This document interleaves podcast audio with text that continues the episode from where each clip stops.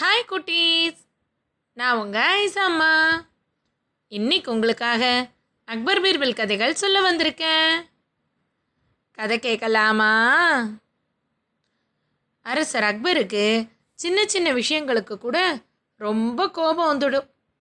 அந்த மாதிரி சமயங்களில் யாராவது சின்ன தப்பு பண்ணினா கூட அரசர் அக்பர் அவங்களுக்கு கடுமையான தண்டனை விதிச்சிடுவார். அரசரோட கோபத்தை சமாதானப்படுத்துறதோ இல்லை அந்த தண்டனையிலேருந்து தப்பிக்கிறதோ ரொம்ப ரொம்ப கஷ்டம். அதுக்கு எல்லாரும் பீர்பல் கிட்ட தான் உதவி கேட்பாங்க. ஒரு சமயம் பல வருஷ காலமாக அக்பரோட அரண்மனையில் வேலை பார்த்த தௌலத் அப்படிங்கிற பணியாள் ஏதோ ஒரு சின்ன தவறு பண்ணிட்டார். அதனால ரொம்ப கோபமடைஞ்ச பேரரசர் அக்பர் அவருக்கு இனிமே நீ என்னோட நாட்டிலேயே இருக்கக்கூடாது. போ முதல்ல. அப்படின்னு தண்டனை கொடுத்தாரு. இந்த தண்டனையை கேட்ட தௌலத் ரொம்ப வருத்தப்பட்டு பீர்பலோட உதவியை நாடுறாரு. ஐயா நான் பல வருஷ காலமாக நம்ம அரசருக்கும் அரசாங்கத்துக்கும் ரொம்ப விசுவாசமாக வேலை செஞ்சுக்கிட்டு வரேன். ஏதோ தெரியாதனமாக நடந்த சின்ன தவறுக்காக எனக்கு இவ்வளவு பெரிய தண்டனை கொடுத்துட்டாரே அரசர். அதுலேருந்து நீங்கள் தான் எப்படியாவது என்னை காப்பாற்றணும் அப்படின்னு மன்றாடி கேட்டுக்கிறாரு. பீர்பலும் தௌலத் கிட்ட நீங்கள் கவலைப்படாதீங்க. நாளைக்கு அரசரை அரசவையில் சந்திச்சு நான் சொல்கிற மாதிரி அவர்கிட்ட கேள்வி கேளுங்க. அப்புறம் பாருங்க என்ன நடக்குதுன்னு. அப்படின்னு தௌலத்தை சமாதானப்படுத்தி அனுப்பி வைக்கிறாரு பீர்பல். பீர்பல் சொன்னது போலவே அடுத்த நாள் காலையில் அரசவை கூடினதுக்கப்புறம் தௌலத் வந்து பேரரசரை சந்தித்து அவருக்கு வணக்கம் செலுத்துகிறாரு தான் தண்டனை விதிச்சும் இன்னும் தௌலத் தன்னோட நாட்டிலேயே இருக்கிறத பார்த்த அரசர் அக்பர் அவரை பார்த்து அப்படின்னு உருமினார். அரசரை பார்த்த தௌலத் அரசே நான் உங்ககிட்ட ஒரே ஒரு கேள்வி கேட்கணும்னு ஆசைப்படுறேன். அதுக்கு உங்களோட பதிலை தெரிஞ்சுக்கிட்டதுக்கப்புறமா நீங்கள் என்ன சொல்கிறீங்களோ அதுபடியே நடந்துக்கிறேன் அப்படின்னு ரொம்ப பணிவாக கேட்குறார்.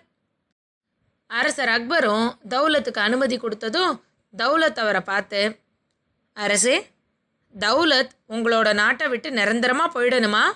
அப்படின்னு மட்டும்தான் கேட்குறாரு இதை கேட்ட உடனே அரசர் அக்பர் ஒரு நிமிஷம் ஆச்சரியப்பட்டு தௌலத்தை கூர்ந்து நோக்கிட்டு வேண்டாம் தௌலத் என்றைக்குமே இந்த அரண்மனையை விட்டோ என்னோட நாட்டை விட்டோ போகவே வேண்டாம் அப்படின்னு சொல்கிறாரு தௌலத் அப்படின்னா வளமை செழிப்பு செல்வம் அப்படின்னு அர்த்தம். எந்த அரசனாவது தன்னோட நாட்டிலேருந்து வளமையும் செழிப்பும் செல்வமும் போகணும்னு ஆசைப்படுவாங்களா? அதனால தான் அரசர் அக்பரும் தௌலத்தை எப்பவும் தன்னோட நாட்டிலேயே இருக்கணும் அப்படின்னு சொல்கிறாரு தௌலத்துக்கு அவரோட வேலையை திருப்பி கொடுத்துட்டு ஆமாம் உங்களுக்கு யார் இந்த வார்த்தை விளையாட்டை சொல்லி கொடுத்தது? அப்படின்னு விசாரிக்க தௌலத்தும் பீர்பல் தான் தனக்கு இந்த யோசனையை கொடுத்ததுன்னு சொல்கிறாரு பேரரசர் அக்பரும் பீர்பலோட கூர்மையான புத்திசாலித்தனத்தை நினச்சி சந்தோஷப்படுறாரு. அரசர் அக்பருக்கு பலவிதமான அழகான கலைப்பொருட்களை சேகரித்து வைக்கிற பழக்கம் உண்டு. அந்த கலைப்பொருட்களெல்லாம் ஒரு பெரிய அறையில் வச்சு பாதுகாத்து வந்தார். அந்த பொருட்களை நல்ல முறையில் பராமரிக்கிறதுக்காகவே தனியாக ஒரு பணியாளரையும் நியமிச்சிருந்தார்.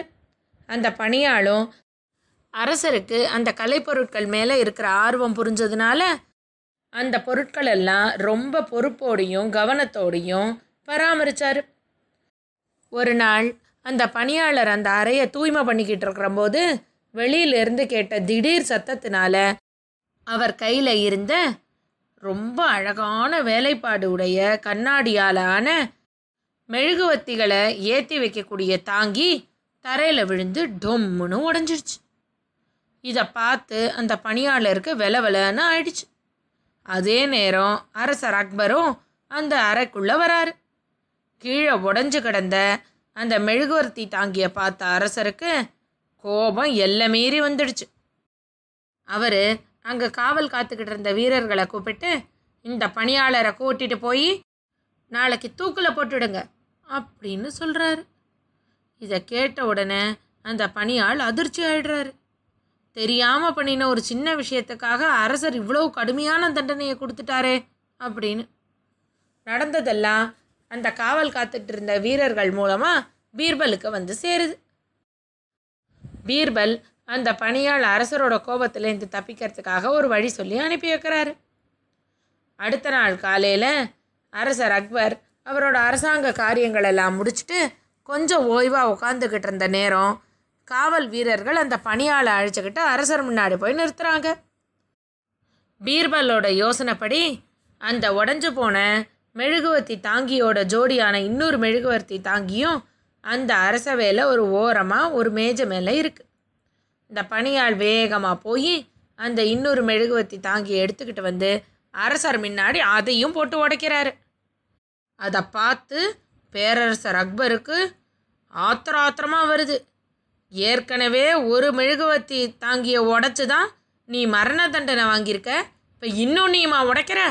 அப்படின்னு கோபமாக கேட்க அதுக்கு உடனே அந்த பணியாள் ரொம்ப பணிவோட அரசே ஒரு முறை தெரியாதனமாக அந்த மெழுகுவத்தி தாங்கிய உடைச்சதுக்கே நீங்கள் எனக்கு மரண தண்டனை கொடுத்துட்டீங்க. நான் அதனால தான் எனக்கு அப்புறம் யாராவது அந்த அறையில் இருக்க பொருட்களை பார்க்குற போது இன்னொரு தாங்கியை உடச்சி அவங்களும் மரண தண்டனை வாங்க வேண்டாங்கிறதுக்காக அதையும் உடைச்சிட்டேன். அப்படின்னு அமைதியாக சொல்ல அதை கேட்ட உடனே அரசர் அக்பருக்கு அவர் கைப்பட்டு தெரியாமல் தானே உடஞ்சிருக்குங்கிறது புரியுது. அவர் அந்த பணியாளுக்கு கொடுத்த தண்டனையை ரத்து பண்ணி மறுபடியும் அரண்மனையில் வேலைக்கு சேர்த்துக்கிறாரு.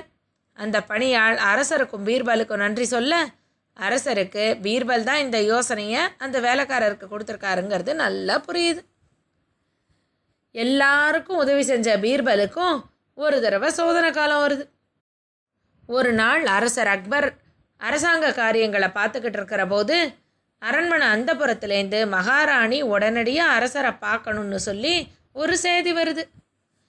எல்லா விஷயங்களையும் போட்டது போட்டபடி போட்டுட்டு அரசர் அக்பர் எழுந்து அந்தப்புறத்தில் இருக்கிற மகாராணியை சந்திக்க புறப்படுறாரு. இதை நல்லா கவனித்து பார்த்த பீர்பல் நாட்டுக்கே அவர் அரசராக இருந்தாலும் அவரையும் ஆட்டுவிக்கிறது அவரோட மனைவி தான் அப்படின்னு நினச்சி சிரிக்கிறாரு. பீர்பலோட சிரிப்பை பார்த்த அரசர் அக்பருக்கு அவர் தன்னை தான் கேலி பண்ணி சிரிக்கிறாருன்னு தோணுது. சும்மா இருப்பாரா அக்பர்? அவர் உடனே பீர்பலை பார்த்து பீர்பல் அரசரையே நீங்கள் பழிக்கிற அளவுக்கு வந்துட்டீங்களா? இனிமே ஒரு நிமிஷம் கூட நீங்கள் என்னோட ராஜ்யத்தோட மண்ணில் நிற்கக்கூடாது போங்க இங்கேருந்து. அப்படின்னு பீர்பலை தன்னோட நாட்டிலேயே கால் வைக்கக்கூடாதுன்னு சொல்கிறாரு அரசர் அக்பர்.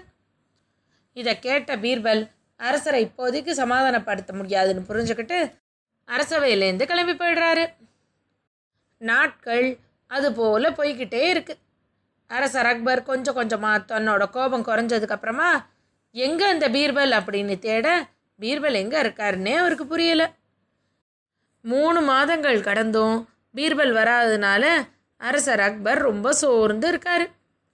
ஒரு நாள் அவர் தன்னோட மாளிகையோட உப்பரிகையில் நடந்துக்கிட்டு இருக்கிற போது கீழே சாலையில் குதிரை வண்டி ஓடுற சத்தம் கேட்குது அரசர் அது யார் அப்படின்னு கவனித்து பார்த்தபோது தான் அது பீர்பல் அப்படின்னு அரசருக்கு தெரிய வருது.